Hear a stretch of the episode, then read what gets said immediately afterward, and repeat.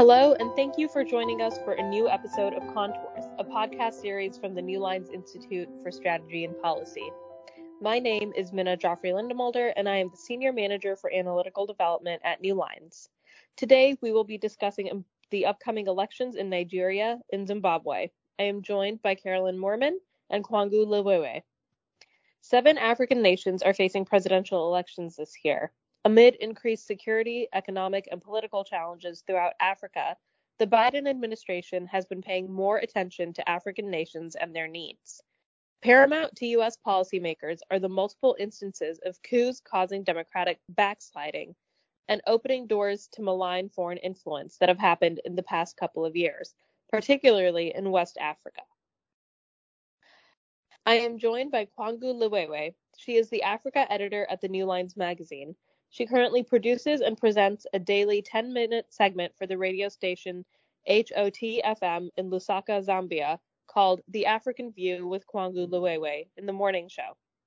She also highlights Africa's top stories of the day and produces a weekly current affairs show called Beyond the Headlines.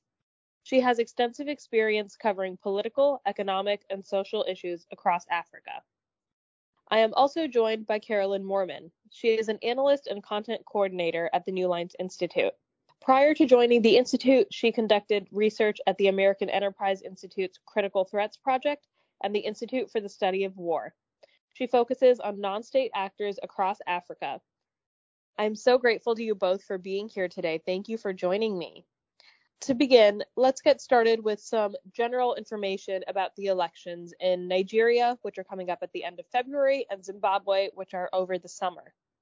Can you tell me a little bit about who's running, what we've seen so far in terms of outcome, and why these elections are significant and how they're different from previous elections? Carolyn, let's begin with you speaking about Nigeria. Hi, Minna. Thank you so much for the opportunity to speak on this podcast. The Nigerian elections that are coming up at the end of this month, specifically on February 25th, are important for a couple of reasons. First of all, the presidential and legislative elections are going to usher in a new era for Nigeria as Muhammadu Buhari, the current president of Nigeria, is leaving office and also leaving open space for new parties, specifically the third party, the Labour Party, which has broken precedent in Nigeria as it has gained popularity to rise and take power. In Nigeria, previously, we've had competition between the All People's Congress, the APC, and the People's Democratic Party, the PDP. This election season, we've seen Peter Obi, a third party candidate from the Labour Party, break away from the PDP, which he was a member of previously, and start to reel in the young voters in Nigeria, which, as of latest statistics, make up over 80% of the new 10 million voters that have registered for this election. Specifically, also with this election, because of the high popularity of the third party, we have the potential of runoff elections. Previously, since Nigeria has transitioned into a democracy since 1999, all Nigerian presidential elections have only had this first round of elections where a candidate needs to win an absolute majority plus 25% of the votes in two thirds of the 36 Nigerian federal states. But if that doesn't occur, then a runoff may happen. And as this third party has gained popularity, analysts are worried that this is a possibility. Also, another area that this election is different from past elections is that because of demographics in Nigeria, particularly with the Muslim majority north and the Christian majority south, usually tickets alternate presidents between the north and the south in administrations. And that doesn't seem to be happening this year as the PDP is running a northerner for their president after Muhammadu Buhari, the current president of Nigeria, is from the north usually tickets to attempt to have a Muslim and a Christian on the same ticket, but the APC has two Muslims on the same ticket. And in a state with Nigeria, where ethnic and religious affiliations play a, very large role in how people vote, this is significant. And so, as far as what we're expecting to see and what we have seen so far, polls are not really showing an accurate picture because a lot of people are not being truthful or not sharing how they're voting. But we're very up in the air about what we're going to see at the end of February, All we know is there's a lot of ammunition for these elections to be very different than what has happened previously. Thank you so much, Carolyn. Kwangu, I'd like to pose the same question to you. Can you tell me a little bit about the elections in Zimbabwe and how they differ from elections of the past? Yes, as you said in the introduction, Zimbabwe goes to the polls sometime in the summer. Concrete date hasn't been set, so we're looking possibly sometime in July or August. These are presidential and legislative elections that are going to take place. And the two front runners, of course, are the incumbent president, Emmerson Mnangagwa, from the ruling party, the ZANU PF party, and Nelson Chamisa who is coming from, he was originally from a party called um, the Movement for Democratic Congress, but they now formed a breakaway party called the Citizen Coalition for Change. So it'll be between these two. In the run up to the elections, just like the previous elections, I mean, ZANU PF has been in power. They've held power for about 43 years since the country gained independence in 1980. So we saw President Mugabe rule it until the coup in 2017, and then Mnangagwa came in as president after that whole fiasco. Of course, the elections that Mnangagwa took part in versus Chamisa, um, those were disputed polls. So we see them going into this election with the same issues that were being faced in the last election. Issues such as voter intimidation, we've seen arbitrary arrests and detention ahead of the elections. That's exactly what's going on now. Targeting journalists and the civil society and the opposition. So voters will be looking at issues such as corruption in the country. We've seen widespread corruption in the country under the watch of ZANU PF and Mnangagwa. Also, generally, the country has a very weak rule of law. So that's something, again, voters would like to see a change in that. And of course, violence ahead of the elections, which is also something they're worried about.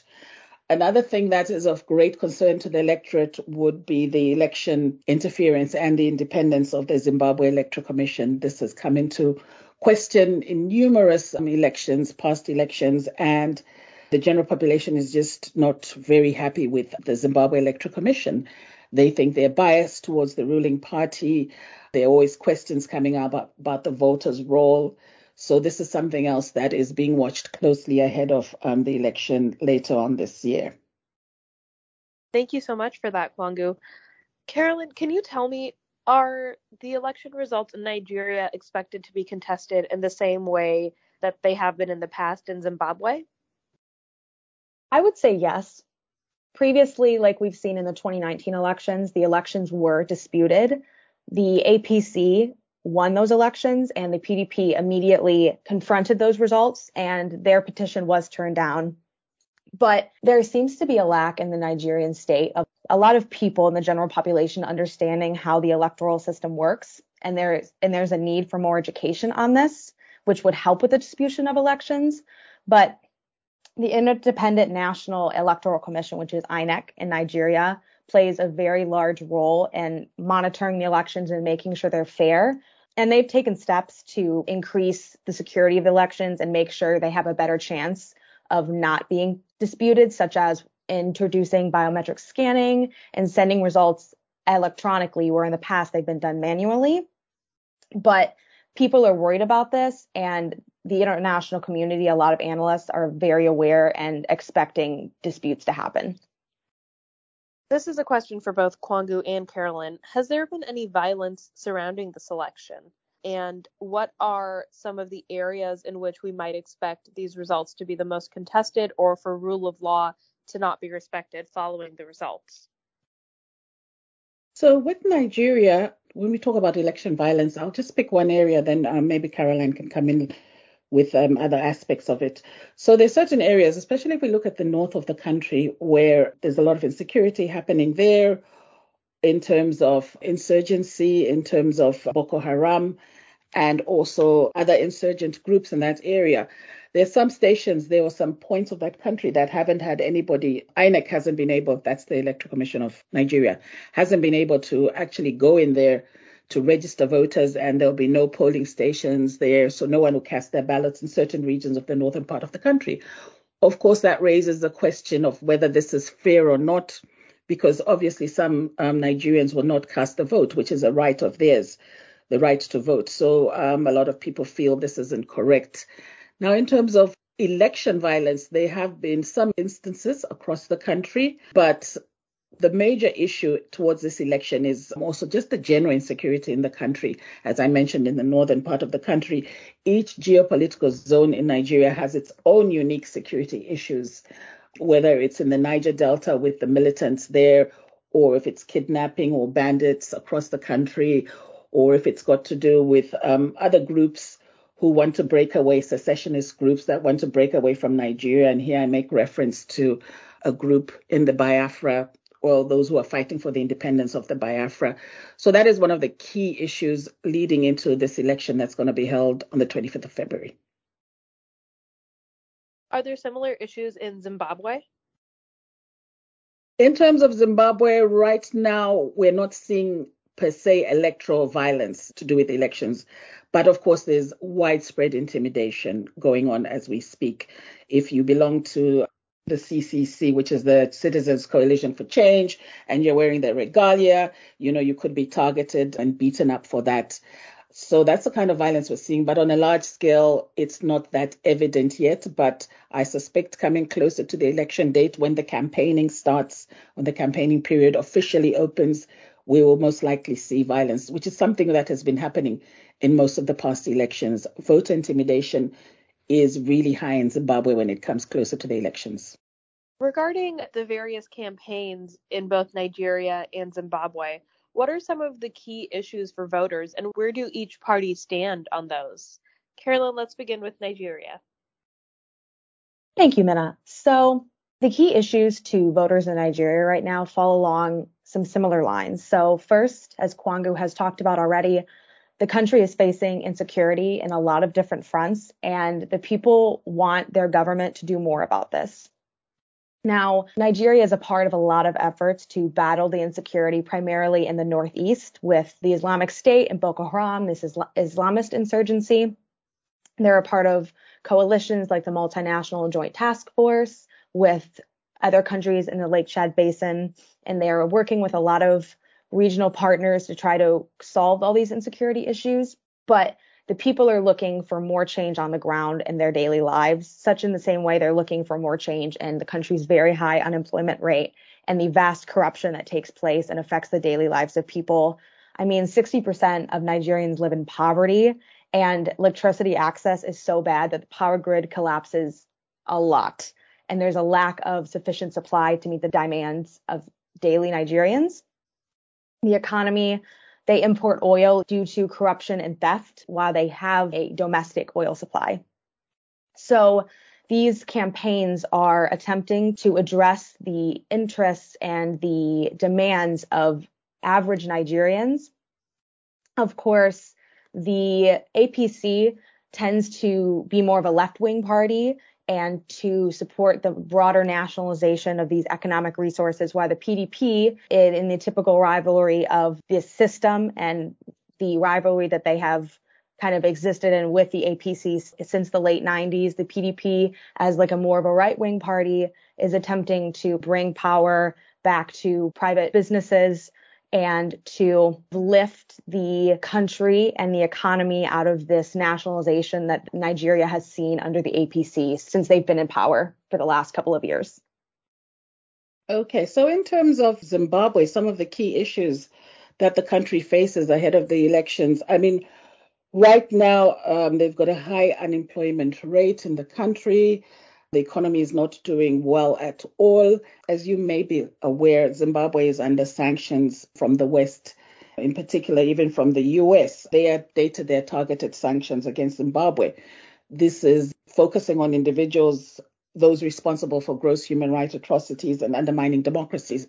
So Zimbabwe has been complaining that these sanctions are, is what is affecting the country's economy. So we've heard from the African Union and even South Africa. Um, the last visit that South African President Cyril Ramaphosa made to the U.S. Um, late last year when he met Biden, that was one of the key issues was trying to woo the U.S. to lift sanctions so that Zimbabwe's economy can improve. Another key issue, as I'd mentioned earlier, of course, is the endemic corruption under this ZANU PF government. That's one of the key issues that is affecting Zimbabwe ahead of the elections. In terms of the two parties, ZANU PF has been ruling Zimbabwe since um, independence in 1980. That's been the Liberation Party that now became the ruling party. So it's been decades of rule under this Liberation Party and they're just not giving up their seats. After Mugabe, Mnangagwa came in, as I explained earlier on, he was also in Mugabe's government as the vice president. He held various portfolios. So a lot of people see this party as, in fact, the incumbent president. They just see him as continuing what Mugabe had done. So that's in terms of ZANU PF's reputation in the country. Then in terms of the coalition, the Citizens Coalition for Change, this sprung up from the movement for democratic change, which was under Tsvangirai, Morgan Tsvangirai, who passed away a couple of years ago. Chamisa, Nelson Chamisa, their current president, then broke away from the MDC because it had a lot of internal fighting last year to launch this new party, which is called Citizens Coalition for Change. So they're coming into this election after being in a breakaway party of the MDC. They're promising, of course, more jobs. They're promising to open the airwaves and the media space because um, there's been a lot of interference with the media space in the country in terms of no free press in the country. He's promising as well to give a voice to the youth. Nelson Chamisa is a fairly young man, so he believes in the youth movement and he's actually vying for the youth to register to vote because he thinks they can help in turn things around in terms of the elections and their voting power. Thank you both for going into detail about those key issues at play in these elections. I'd like to move on to discussing specific security issues within each of these countries and their regional and international implications. Carolyn, Nigeria has very specific security issues. What role will these elections play in combating these?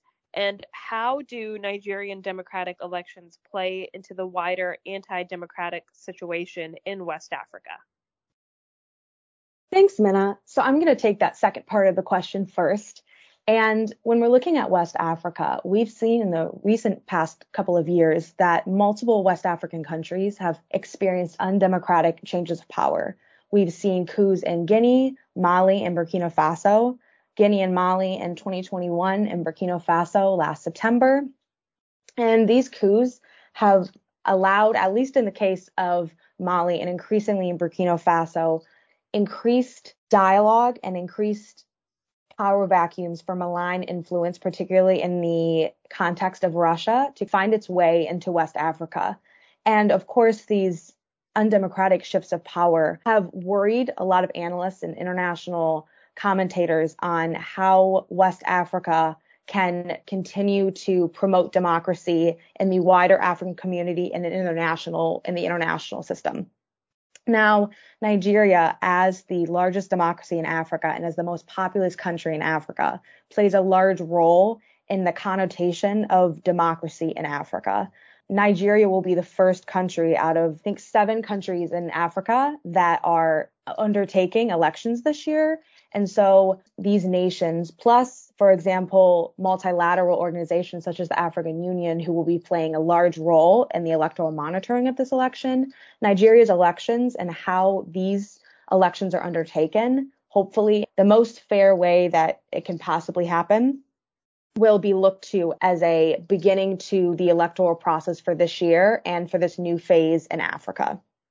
In regards to Nigeria's specific security concerns, these elections will bring into power a new phase of Nigerian democracy that will have these issues that affect the livelihoods and security of daily Nigerians on their docket for things to deal with. So, specifically, for example, in the Northeast with the multinational joint task force, this multinational mechanism relies on Nigerian leadership alongside the leadership of Chad, Niger, and Cameroon. These elections will bolster Nigeria's face and again, that wider West African democratic backsliding to play a larger role in that multinational joint task force. And in regards to other Nigerian security concerns, as Kwangu had indicated earlier, we have farmer herder conflict in the center of Nigeria. We have some secessionist groups in the south of Nigeria. And all of these issues play a role in how Nigeria governs its people and how it cooperates in the wider West African and African context. And again, Nigeria is looked at as a leader in Africa and in the world because of its size, because of its democracy.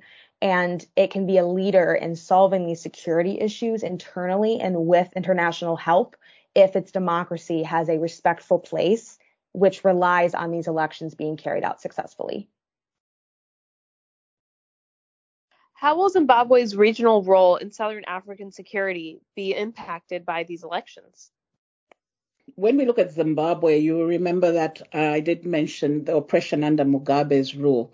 He ruled for 38 years and it's a landlocked country. So a lot of people left Zimbabwe because of the corruption. There was uncontrolled inflation, you know, widespread poverty, and all this was happening during Mugabe's reign. And then Mnangagwa came and nothing much changed. So we saw them leave Zimbabwe, and most of them, the nearest place for them to go was South Africa. So we saw a lot of Zimbabweans move into South Africa. Not all of them went there legally. And actually, if you look at South Africa's relations with Zimbabwe, the Zimbabweans are the largest uh, migrant African group, estimated to be about 1 million there. As I said, they're not living there legally. Some of them are just doing um, menial jobs. So there's a lot of tension between Zimbabwe and South Africa because of this. Zimbabwean South African authorities want the illegals out, and so do the people. I mean, we've seen a lot of xenophobic attacks happening in South Africa targeting African nationals, but specifically, they speak a lot about the Nigerians and about Zimbabweans during these attacks. So that's one way, one of the things that's currently happening now. And if the elections go wrong, we do expect to see a lot more Zimbabweans leave the country to neighboring countries. So that's one of the key issues. Even in South Africa right now, um, the South African government is working on um, ending some resident permits for Zimbabweans. They had given them some privileges, especially those who went there as asylum seekers and refugees, but they're now looking at ending this, and those people may face uh, deportation. Now, the body for Southern Africa, which is SADC, also has been very mute on what's happening in um, Zimbabwe, and they've received a lot of criticism. It's like a Big Brothers club where all these presidents from the region do not want to condemn what they see happening in Zimbabwe. So a lot of people condemn SADC, the regional body, as being toothless because they cannot advise Mnangagwa to change certain things. This has brought a lot of criticism against this body. Previously, under Robert Mugabe, during his reign, when the other countries were not um, condemning it. It took, I think it was the Botswana president Ian Khama who was brave enough to call Mugabe out. But during Mnangagwa's reign, we haven't seen this happen in the SADC region. Thank you for those details on Zimbabwe's security situation and how it affects South Africa and other countries in the region. Now that we've gone over the specifics of each election and the issues that are at play here, what can the US and other allies do to support democracy in both of these countries?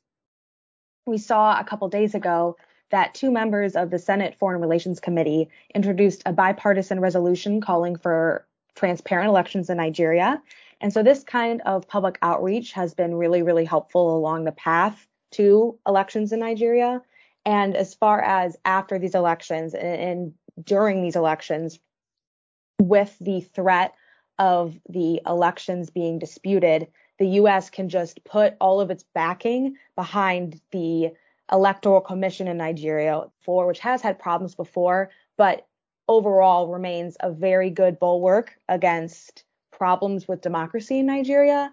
And so the US can support the results of this board and other mechanisms and really pay attention to electoral supervisors in the country, rather those be from the African Union, rather those be from regional countries, but really support the people on the ground and call for the democratic winners of these elections to take office and those who did not win to peacefully accept these election results. That's a very interesting question. And I say that because African states and African nations will turn around and say, they'll talk about being sovereign nations.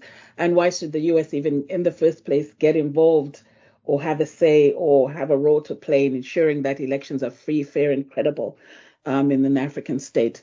They take great exception to such sentiments and such comments. But in an essence, I did say one of the key things happening in terms of US uh, Zimbabwe relations is the question of the targeted sanctions. So I think the Zimbabwean government would like to see those lifted. I doubt the US will do that if the elections are not free, fair, and credible. I mean, that is one of the reasons why these sanctions were imposed because of repressive laws. They were also because of the the violence during the last election. Um, they were undermining uh, democracy. We saw grave human rights abuses in Zimbabwe, and these are the things the U.S.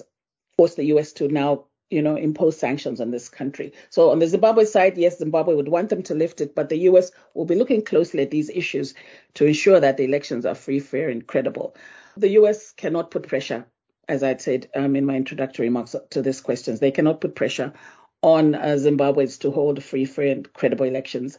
Mnangagwa, as I said, he's old school. He's like Mugabe, and Mugabe hated Western interference when it came to governing his country. So I don't see Zimbabwe paying any attention to whatever US says. They've imposed the sanctions already. They've been in place since I think they were established. First sanctions were established around the year 2003. We're now in 2023. That was 20 years ago. And they've just been stubborn about this. So so basically, there's very little that the US can do, in my opinion, to ensure that Zimbabweans have a free, fair, and credible election. Thank you so much, Kwangu and Carolyn, for this enlightening conversation about Nigerian and Zimbabwean elections that are coming up in 2023. I thank you both for your expertise and your time. Thank you for listening to my conversation with Carolyn and Kwangu about the upcoming elections in Nigeria and Zimbabwe. Make sure to subscribe to Contours on major streaming platforms, including iTunes, SoundCloud, and Spotify, so you don't miss any of our new podcasts. Please check out our further analysis into geopolitics and U.S. foreign policy at www.newlinesinstitute.org. Thank you so much for listening.